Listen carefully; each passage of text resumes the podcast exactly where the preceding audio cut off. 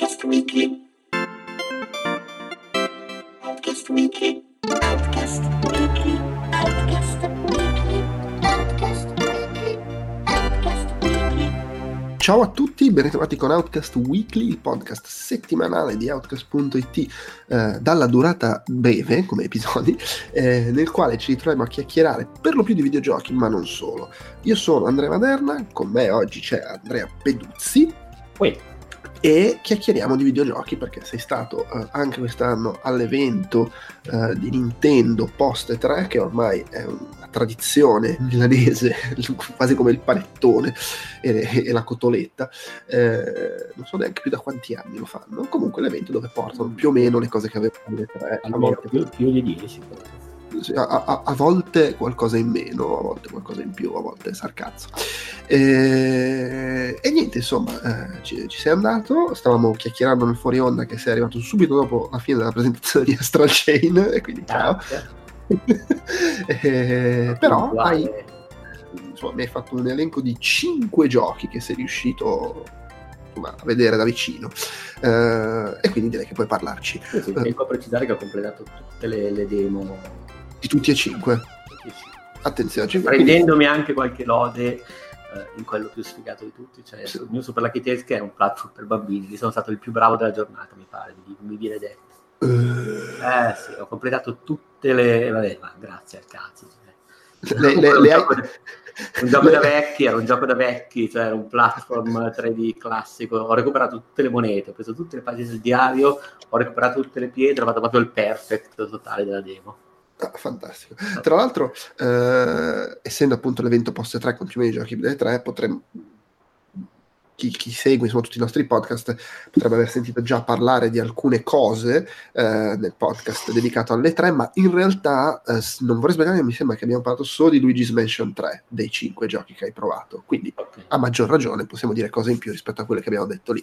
Cominciamo però da Marvel La Grande Alleanza 3, due punti l'ordine nero, eh, a cui devo dire da cui io sono abbast- moderatamente intrigato perché eh, ai tempi giocai ai due X-Men Legends, credo che li recensii anche su PSM, e giocai al primo La Marvel Grande Alleanza in cooperativa online addirittura. Eh, non ho giocato alla Grande Alleanza 2, però insomma... Io, io- io ricordo di aver giocato la prima grande alleanza. Mm, Eh sì, che nel senso era il primo della Grande Alleanza, ma Sì. tecnicamente era il terzo, se vogliamo, della serie, perché era palesemente il proseguimento dei due X-Men Legends, che erano la stessa roba, solo più focalizzata sugli X-Men. E, e vabbè, sulla pre- forse erano ancora, non vorrei dire una stronzata, ma forse erano ancora PS2 gli X-Men Legends, e la Grande Alleanza fu PS3. Non mi pare, mi pare che il... forse era PS3, sai, Cosa? Eh, la grande alleanza. Sì, sì, se non sbaglio, i, i due X-Men Legends furono su, su- su PS2, GameCube, GameCube Xbox, esatto. E invece con Ultimate Alliance la, la serie, diciamo, passò sulla generazione successiva con i due Grande Alleanza. Ah, Sì, esatto. Che, no, beh, in realtà pre- precedente, perché sto vedendo adesso che il 2 è del 2009 addirittura. per cui- No, intendevo eh, Ultimate Alliance. Eh sì, sì, sì, il primo del 2006. Addirittura. Ma pensa a Il, il primo del 2006 ed era cross eh, generazione, diciamo, e il secondo era del 2009 era- ed era... Ma in realtà l'avevano fatto multigenerazione pure quello, perché evidentemente gli faceva gioco. E poi la serie si è un po' conclusa, ma riprende adesso su, su Switch. Insomma, sono queste specie di GDR action eh, super integrati nell'universo Marvel. eh, la, che la cosa figa, almeno da me appassionato di fumetti, era che eh, face- la- fanno la classica cosa da videogioco, cioè raccontano una storia loro, però pescando 100.000 personaggi, 100.000 storie. Tipo, adesso c'ho davanti, non ci ho giocato, però davanti la Wikipedia di eh, La Grande Alleanza 2 e dice che si ispirava un po' a Secret War, un po' a Civil War, faceva un gran pastone. Eh, chiaramente tutti questi elementi immagino sia difficile vederli provando una demo, però come ti è sembrato allora, l'ho trovato carino, va bene, nel senso esteticamente non, non è entusiasmante, però diciamo che non è mai stata una serie di giochi che eh, spingeva in quella direzione pur avendo comunque stile, pur essendo piacevole e tutto quanto. Eh, ci ho giocato con un'altra persona, quindi ho- l'ho sperimentato tra virgolette in multiplayer, si gioca fino a 4 alla volta, sia online che offline, e quindi anche questa cosa secondo me in, in locale, giocarci a casa in quattro, così poi con lo Switch che è versatile in termini di controlli, secondo me è una cosa carina.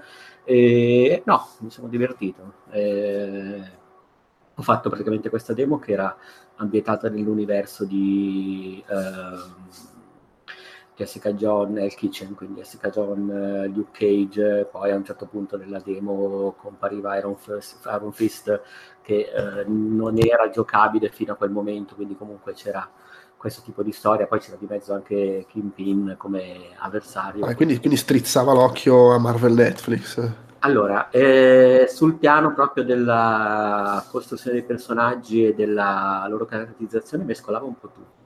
In questo caso sicuramente l'ambientazione era l'universo Marvel Netflix, anche perché Jessica Jones si presentava tale quale, nel senso era, uh, se non ufficialmente, per me ufficiosamente era la Jessica Jones dell'universo Marvel Netflix, uh, era diverso Iron Fist, era un po' più vicino a quello del fumetto e poi in generale mescolava un po' le carte con tutti i personaggi, ad esempio eh, nel team che stavo tenendo io c'erano Spider-Man, Thor, c'era eh, come si chiama um, il tizio dei Star Lord. Star Lord, bravo. Come hai fatto?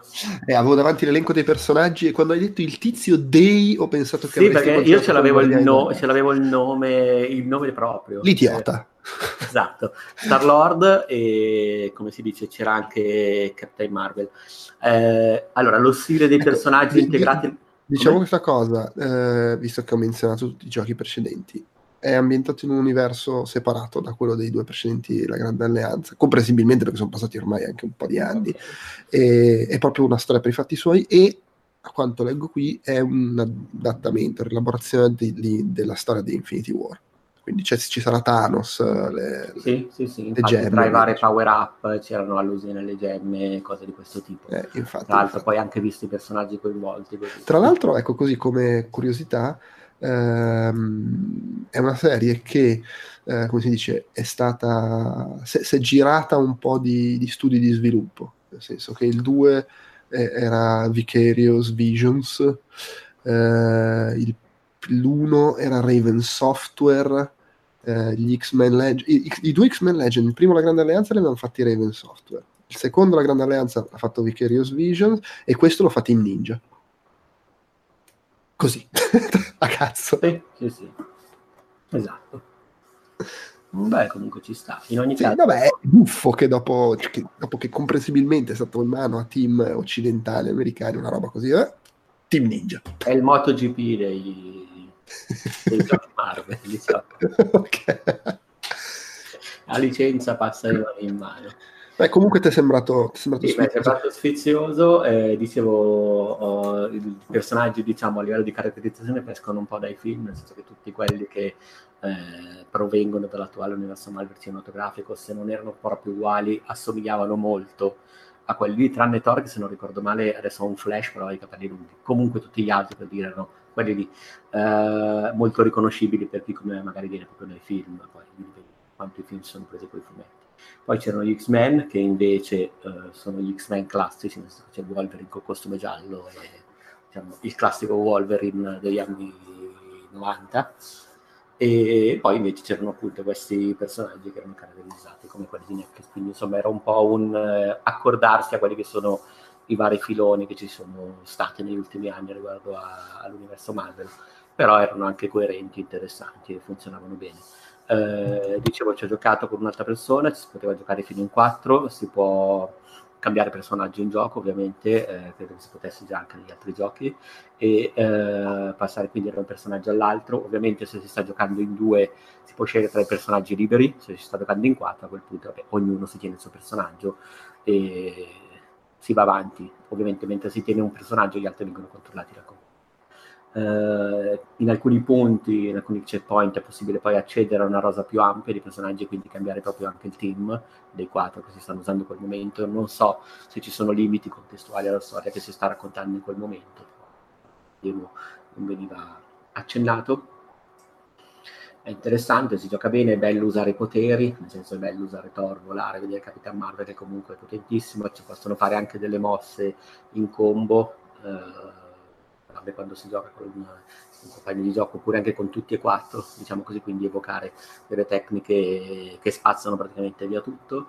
Uh, poi vediamo, beh sì, c'è la solita cosa che si soccorrono i compagni a terra, quindi anche molto votato alla cooperativa, alla, al, al, gioco di squadra, ecco, anche se si, se si gioca diciamo concentrandosi magari su un personaggio che è quello preferito, in ogni caso è molto molto importante tenere d'occhio tutto il party che, che ti segue. Eh, sono molto poi, classico, diciamo. Sì, sì assolutamente. Io, io, nei miei ricordi è una roba uh, molto semplice, easy, super classica, uh, alla lunga magari anche un po' monotono, però comunque rimane divertente se sei fissato con i fumetti perché è talmente pieno di lore, di, di robe infilate, di, di, di uh, cose da trovare dappertutto che comunque è sfizioso vedere cosa ci hanno infilato, cosa si sono divertiti a mettere il gioco, me lo ricordo abbastanza sem- semplice comunque. Detto che poi magari Team Ninja ha fatto una roba un po' diversa, ma non, non credo, mi aspetto che rimanga fedele alla linea. No, no, no, è molto riconoscibile perché ha giocato almeno uno dei precedenti capitoli. Sì, eh, vabbè, comunque insomma, carino, divertente, piacevole da giocare, bellissimo usare i poteri, nel senso che si esprimono molto bene anche già in pochi minuti di gioco eh, immagino davvero che giocare in 4, soprattutto offline piuttosto che online, quindi il locale deve essere davvero sfizioso. No, non ricordo come erano i precedenti, in questo senso ho trovato eh, poco interattivi gli ambienti. No, sì, no, non, è, non, è, cosa sua. No, infatti cioè, era molto molto limitata l'interazione, però vabbè, insomma, mh, mm, era anche piuttosto bravo a distrarti da quella parte lì e a portarti diciamo, nei binari che voleva raccontarti lui sì, alla fine è tutto un continuo combattere. Sì, sì, sì, esatto, ecco, da quel punto di vista funziona abbastanza bene. E averlo su Switch così è carino, insomma. Cioè, sì, sì. proprio, proprio su questa console qua. Sì, poi è il classico gioco lungo, lunghissimo, che pur se ci giochi da solo, il fatto di averlo su Switch e quindi, ah, faccio un pezzetto sulla tazza, ah, faccio un pezzetto in autobus, pure aiuta probabilmente. Esatto. Va bene, eh, poi sono tutti giochi per Switch questi di cui parliamo, giusto? Beh, sì, sì, sì. Okay, non, magari non c'era altro. Ok, sì, no, eh, magari c'era altro. E... Non era più ecco questi eventi Nintendo che c'è stato il momento in cui c'erano 3DS e... No, è chiaro. E, ehm, vabbè, passiamo a Luigi's Mansion 3 che abbiamo citato prima come unico gioco di cui abbiamo già parlato nel reportage sulle tre, però insomma, a te come è sembrato? Ah beh, io era un gioco che aspettavo, l'ho ritrovato quello che conoscevo e anche qualcosina in più, mi è piaciuto giocarci, mi è piaciuto fin dall'inizio, vabbè poi il gioco parte con questa gita in pullman, con tutta la presentazione che sposta l'attenzione in questo palazzo posseduto, art deco, che è un po' in stile Ghostbusters, sembra proprio il palazzo eh, di Zul, di Gozer non so, ha quel, quel, quel, sapore lì, non so se è una situazione se ce l'ho vista io, vai a sapere. Comunque nella demo che ho provato io eh, inizia con un brevissimo tutorial in cui vengono mostrate le dinamiche di interazione elementare, cioè praticamente aspirare, ispirare, illuminare, quindi sparaflesciare i fantasmi e poi appunto a quel punto catturarli. Mm. Allora, a differenza di, di, di Marvel eh, Ultimate Alliance, in questo caso c'è una grande interazione con l'ambiente, nel senso che secondo me il, il punto a favore principale del gioco, comunque la cosa che emerge subito è proprio la flessibilità, cioè il modo in cui eh, riesce a prendere quelle meccaniche lì e a mescolarle, intrecciarle con le ambientazioni, intrecciarle tra di loro per spingere comunque sempre avanti il gusto per il gioco. Uh, già nelle prime stanze questa cosa emerge, nel senso si vedono proprio le inter- già in due stanze di demo in 5 minuti si vedono già come possono interferire, cioè intersecarsi tra loro tutte queste meccaniche di base. Uh, poi il gioco è un puzzle, esplorazione, adventure. Uh, alcuni puzzle in questo caso possono essere risolti grazie a un doppione slime, uh, che magari ad esempio cioè Luigi può generare questo doppione slime che può attraversare magari delle zone, delle aree che eh, sono normalmente precluse al personaggio vivo, ovviamente essendo un doppione eh, spiritico, non so come potremmo chiamare, un corpo astrale, eh, però schifoso, perché comunque il slime può attraversare delle trappole, non farsi male, qui attivare, sbloccare tutta una serie di meccanismi per poi fare avanzare quello che è il personaggio in carne e ossa. Uh, questo personaggio, questo slime si può alternare in qualsiasi momento a Luigi, può essere richiamato o buttato fuori in qualsiasi momento, eh, insomma è un, una cosa carina e funziona molto bene. Uh, poi c'è uh, sperimentato la meccanica di cattura, che beh, è sempre bella, ricorda un po', non so, una battuta di pesca, adesso non, non ho più presente molto bene i Luigi precedenti, però mi è sembrata comunque più o meno simile. Tu non so se l'hai provato. No, no, no. Ok. Eh, quindi insomma c'è quella, la meccanica eh, bloccare i fantasmi, scovarli magari attraverso oggetti che si muovono, altri nelle stanze, eh, bloccarli, poi aspirarli, poi gestire diciamo, la resistenza che possono offrire al, all'essere accalappiati, quindi insomma si gioca un po' così.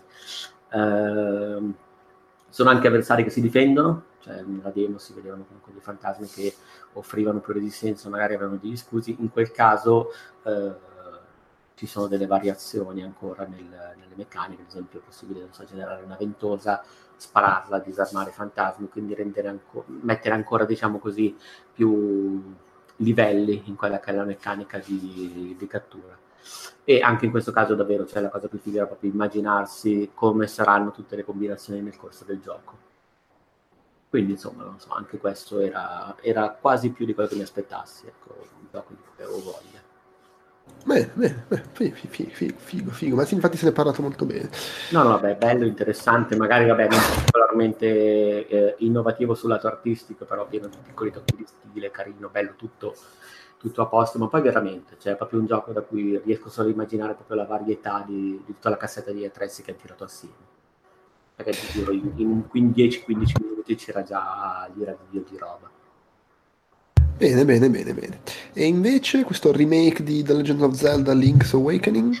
Allora, in questo remake, quando era uscito, ero incuriosito, vabbè, è probabilmente uno dei... ma come per tutti, poi non so se vale la questione del ricordo che lo si è giocato su Game Boy, magari in giro dopo il primo Zelda su Game Boy, fatto l'unico Zelda su Game Boy, eh, che tra l'altro però era... Sì, su, sul Game Boy originale, perché poi uscivano due su Game Boy Color. Sì, sì, poi erano usciti anche quelli, però lo Game Boy originale è stato uno Zelda che di fatto se la giocava eh, con eh, quelli per NES sicuramente, ma anche era in grado, sì. diciamo così, di tenere testa a quello per SNES. Poi, sì, poi fu il, fu il, primo dopo quello per Super NES. Esatto, tra l'altro eh, ne riprendeva largamente lo stile, le meccaniche, però eh, non era un sequel e non è, è, l'unico, è uno di quegli Zelda, adesso non so quanti ce ne sono, però all'epoca era uno Zelda ambientato fuori da Irule si dice Hyrule, giusto? Eh, non lo so, Hyrule, Hyrule. Mm, io, io, una volta l'ho sentito dire Hyrule da, credo da Magistretti, sono fidato e lo, e lo sono tenuto, però non so quanto sia.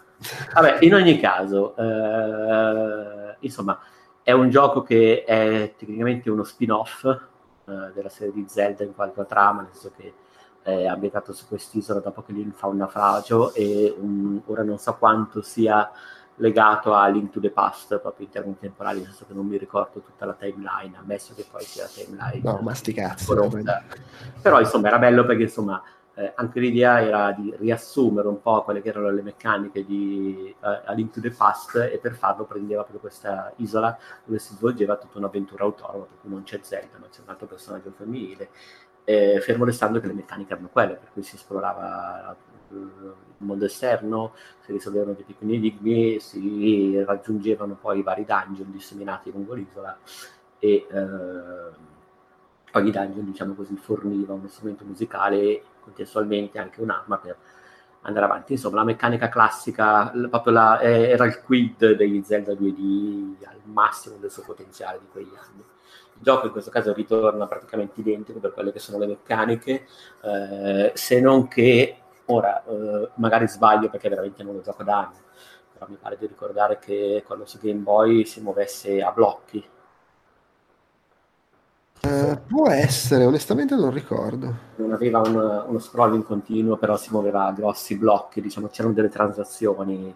In questo caso, a prescindere, nel mio caso si muove, tutto è collegato in maniera fluida.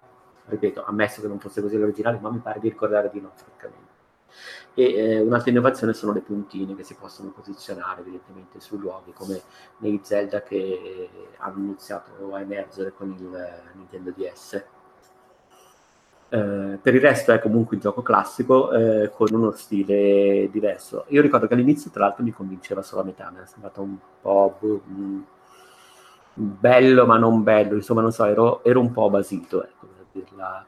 E invece no, vedermelo davanti mi è proprio piaciuto, nel senso poi sarà che anche poterlo giocare con le musiche così tutto il contesto, però stilisticamente mi è piaciuto tantissimo da vedere, eh, non è la picciottata che mi era sembrata ma tutt'altro, eh, la grafica è ispirata, se non ricordo male, alle pubblicità o comunque vagamente vicino alla pubblicità televisiva che era girata in Giappone all'epoca per Game Boy, perché mi ricordo che aveva più o meno questo stesso stile qua non so se ti torna o se hai letto in giro qualcosa a riguardo.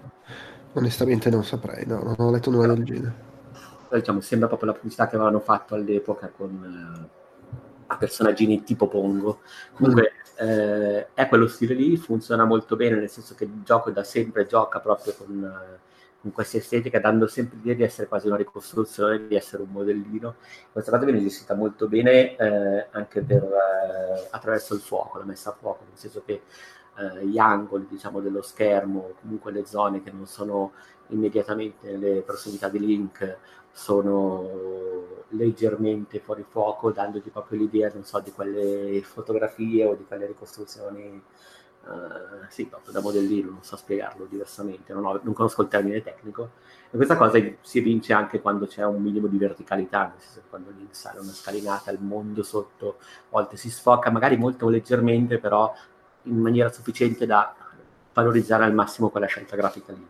Uh, quindi funziona, funziona molto bene. Uh, ti confermo comunque che quello per Game Boy era a blocchi, quando uscivi da un blocco c'era la, la scrollata sì, sulla... Esatto, cioè non è che... Sì, qui invece no, è tutto, mm. è tutto fluido.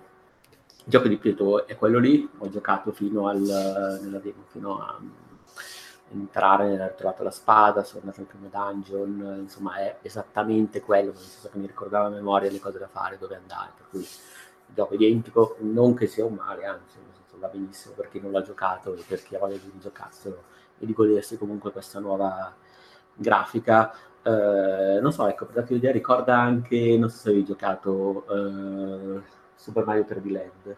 Su... Sì, sì, sì. Perché c'erano un, un, paio di livelli ispirati a Zelda. Eh, eh, non me li ricordo. Lo ricordo, però è un po' quell'effetto lì, diciamo che è più vicino a quella roba lì rispetto che allo Zeldino che era uscito per il 3DS. Ah, beh, sì, no, non ha, non ha proprio quello stile là. Insomma. Sì.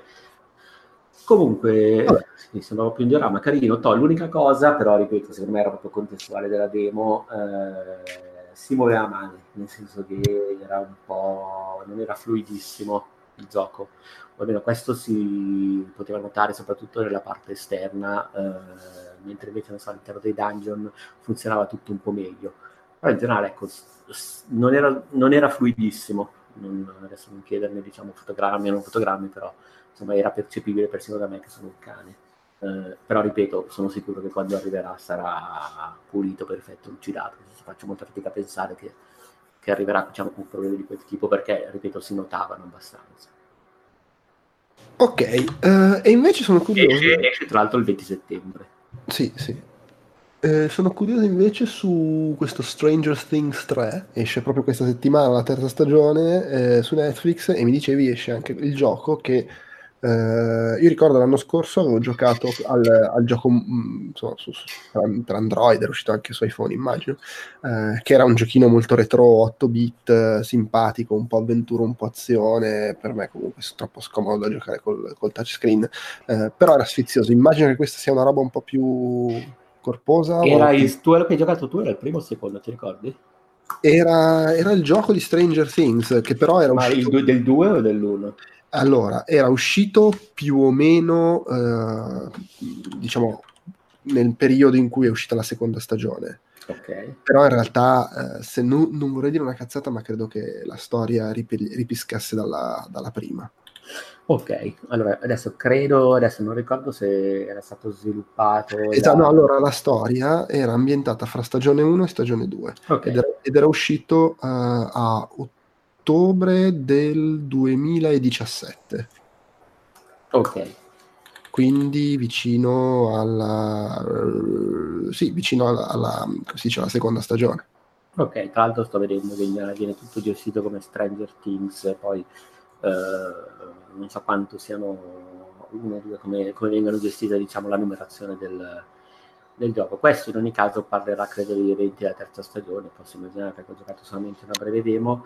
Ehm, e come dire, nel senso, così come Stranger Things eh, in qualche modo va avanti per uno o due anni, diciamo, tra una stagione e l'altra, qualche mese, in qualche modo indaga un po' gli anni 80 e aggiunge dettagli che contestualizzano, caratterizzano magari quell'anno lì, quello che c'era invece l'anno dopo e che magari insomma è anche un po' del, del, fascino che c'è la serie. Questo gioco qui fa un po' la stessa cosa, nel senso che eh, se il, lo Stranger Things, non ricordo se l'uno o due comunque che aveva accompagnato la serie finora era eh, una pixel art eh, piuttosto classica, retro, in questo caso invece sembra di essere davanti a un gioco, non so, per Amiga del, della seconda metà degli anni Ottanta.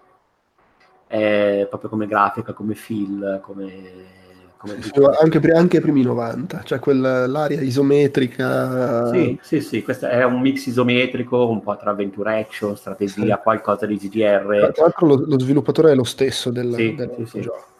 Esatto, che è eh, Next Game oggi, giusto? Uh, sto, bonus XP, vedo. Che bonus XP? Sì. Sì, sì. Esatto. Eh, e mentre quell'altro uscì solo su appunto iOS e Android, questo esce su, su iOS e Android, ma anche su tutte le piattaforme classiche, PC, PS4, Xbox One e Switch. Sì, sì. Eh, sì, è proprio quel film retro, tra l'altro ecco il gioco esce il 4 luglio in contemporanea con la serie, quindi erano creati apposta, si gestisce un party formato da quelli che sono i personaggi principali, i ragazzini, ma anche diciamo così gli adolescenti, perché nel senso nella demo che ho provato potevo a un certo punto gestire anche Nancy, uh, si incontrano i personaggi in giro per... Uh, mondo di gioco, diciamo così, nel momento in cui li si toccano, li si sbloccano diventano fruibili, si può passare da un personaggio all'altro, gestendo, passando, se non ricordo male, tra l'ultimo eh, che si è scelta, adesso non mi era chiaro il meccanismo e i vincoli diciamo di quelli che era possibile scegliere, però in generale io me la sono alternata praticamente tra Nancy e oddio come si chiama quello? Uh, vabbè, il, quello che, che, se la fa con i Neven, ecco per dirla con, non mi ricordo esattamente il nome. Quello quello, quello che tecnicamente sarebbe il protagonista. Mi pare di capire che è più strettamente un gioco d'azione questo. Allora sì, è un gioco d'azione, nel senso che io per la maggior parte del gioco non ho fatto che minare, mm-hmm. eh, però ci sono anche degli enigmi da risolvere, enigmi che anche in questo caso, proprio come, non so, come Luigi's Mansion, si risolvono gestendo un po' i personaggi, nel senso che eh, mi sono proprio ritrovato a fare la stessa cosa che avevo fatto mezz'ora prima con Luigi e lo slime, eh, nel senso metti un personaggio, lo posizioni su un punto, eh, fai aprire la porta mentre con l'altro attraversi, enigmi comunque davvero molto molto semplici e molto molto classici, anzi non sono neanche enigmi, sono escamotage eh, ritmici di questo tipo di giochi d'azione. Eh, il gioco è isometrico, ripeto, davvero ha, eh, non so, sembra, non so, sembra il motore grafico di Death Strike. nel senso a quella roba lì. Allora, ammesso che si possa parlare di motore grafico, ma in generale, ecco, eh, non so se ti ricordi di tutti i giochi su licenza che uscivano tra gli anni 80 e i primi 90, non so, Ritorno al futuro parte seconda, eh, sì. ha esattamente quella roba lì, cioè si vende come quella roba lì e non capisco quanto sia voluto o meno, se c'è o si fa, però sembra per chi ha avuto quell'esperienza. Immagino si vogliono vendere come uno, cioè, come la minoranza bella di quella roba lì. Perché allora, sì, nel senso che è molto più organico, non è che hai vari, o almeno per quello che mi ha dato di capire, non è che c'erano i vari sottogiochi di multi-evento. esatto, quei giochi lì all'epoca erano veramente mescolavano di tutto, cioè quasi ogni sezione era C'erano un gioco a sé. diverse le facevano tutte male. Sì, esatto.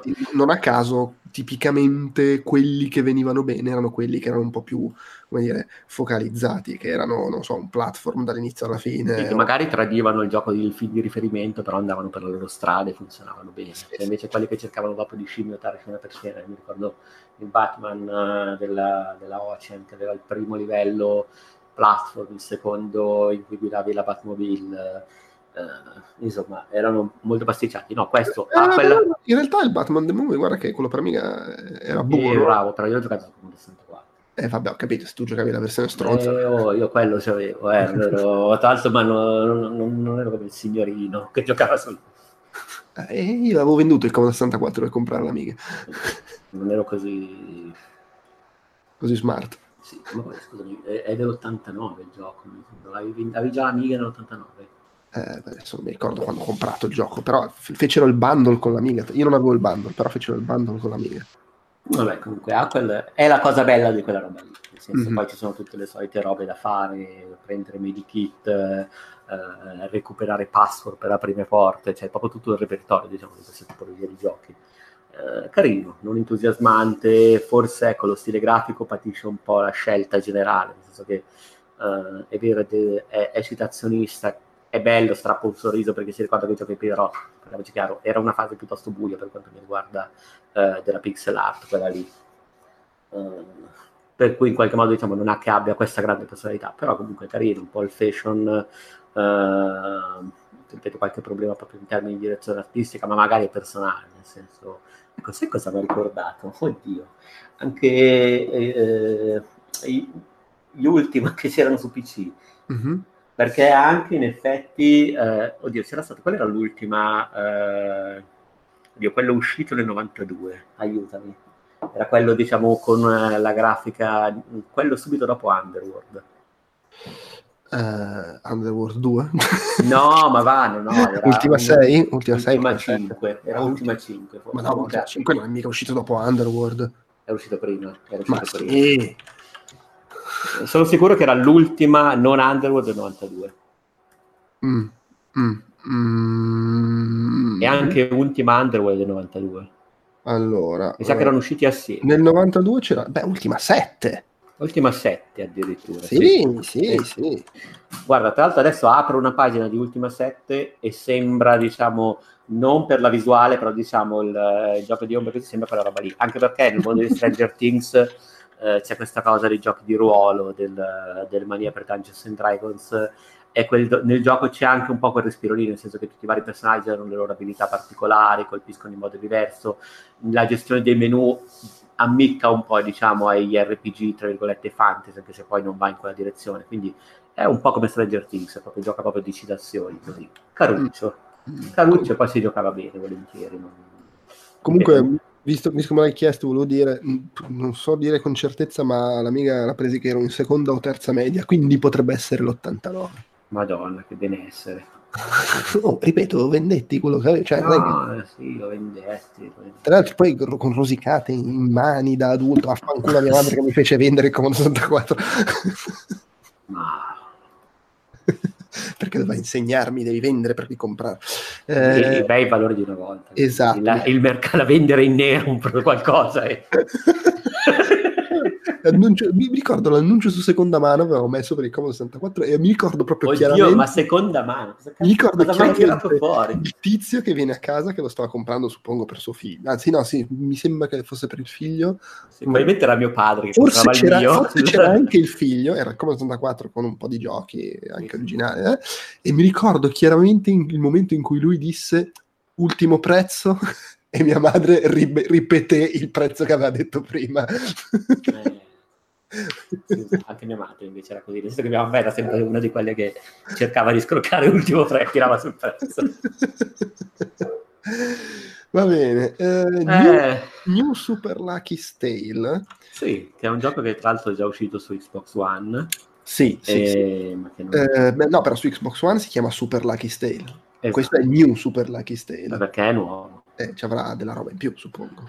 Allora, che è il eh, gioco che è il platform 3D tra virgolette, tradizionale, un po' spin-off del Lucky Stale, che era un gioco in VR.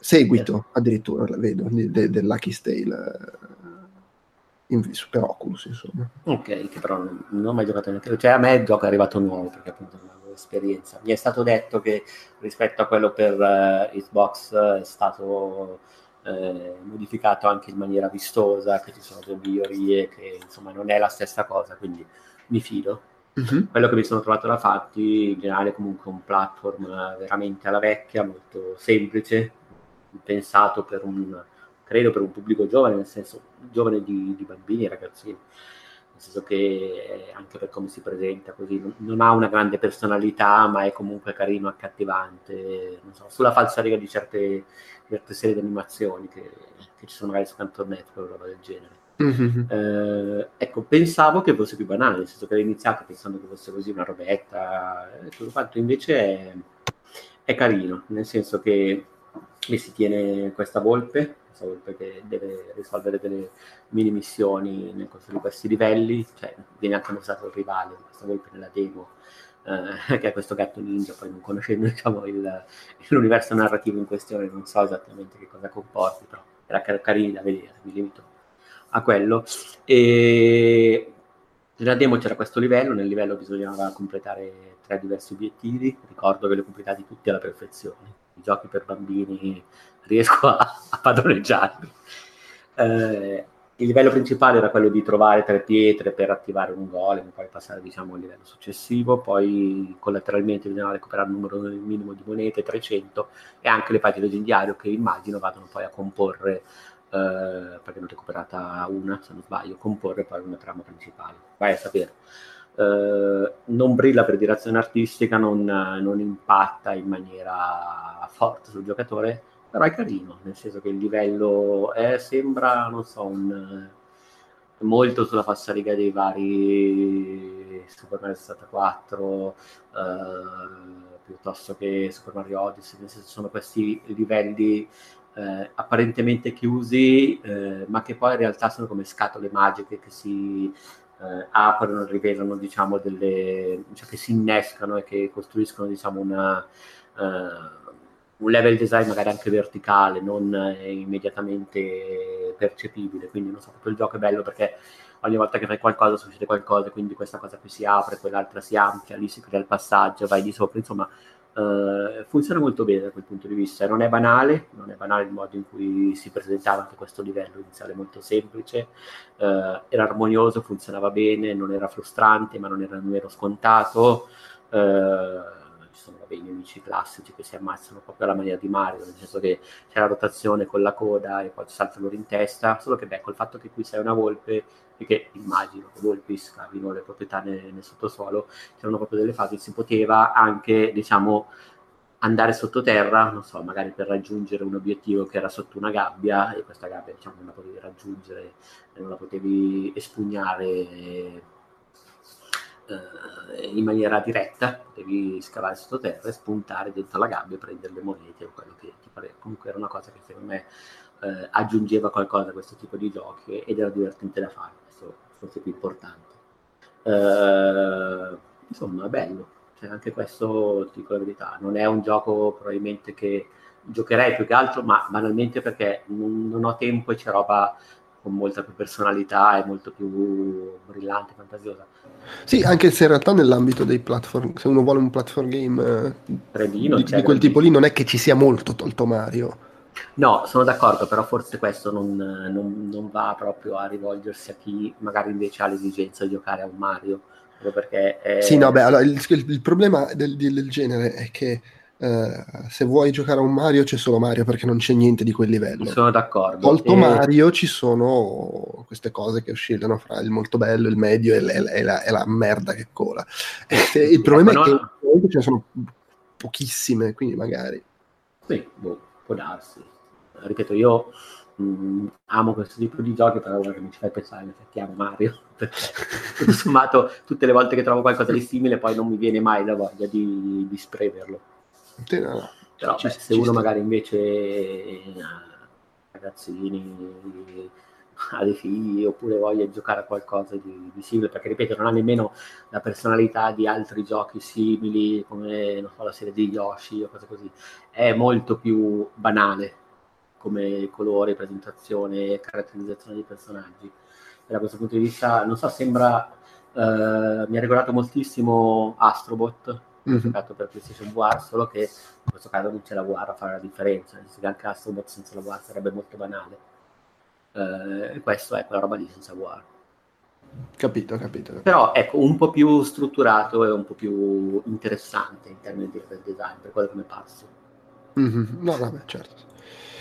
Va bene, eh, e direi che abbiamo concluso.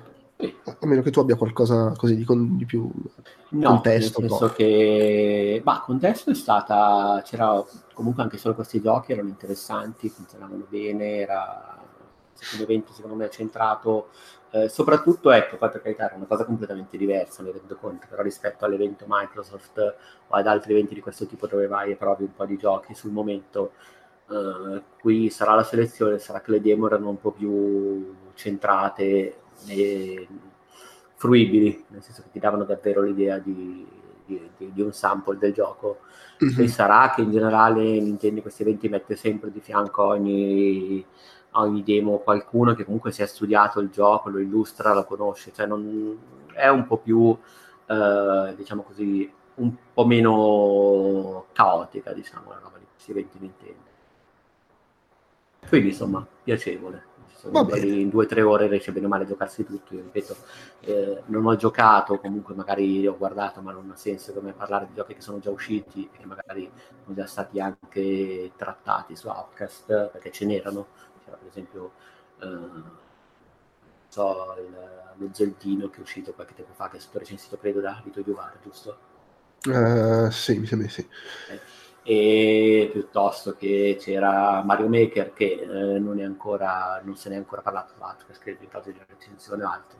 Ne so se se ne parlerà, però insomma è eh, comunque un gioco che è già uscito, quindi mi sono concentrato sulle robe in uscita non ho giocato a All of Night 2, ma più che altro perché in quel caso non aveva secondo me molto senso, perché conoscevo già il capitolo precedente e, non... e poi vabbè c'era una coda della Madonna. No, no, beh, sì, perché... E Pokémon perché non saprei davvero cosa dire perché sono un totale profano. Vabbè, sì, ma poi se volete sapere di quello, ascoltatevi il reportage sulle tre, che ne abbiamo parlato in abbondanza. Va bene, eh, visto che l'hai menzionato, segnalo che eh, sei stato appunto anche all'evento di ID Xbox, evento organizzato da Xbox, anche quello ormai tradizionale a Milano per mostrare un po' di giochi indie. Eh, abbiamo registrato un podcast reportage dedicato con anche alla fine un'intervista e verrà pubblicato fra un paio di giorni. Eh, e niente, direi che per questa settimana possiamo concludere. Eh, ciao Andrea. Ciao. E ciao anche a me Andrea e ciao a voi che ci avete ascoltati. Ciao.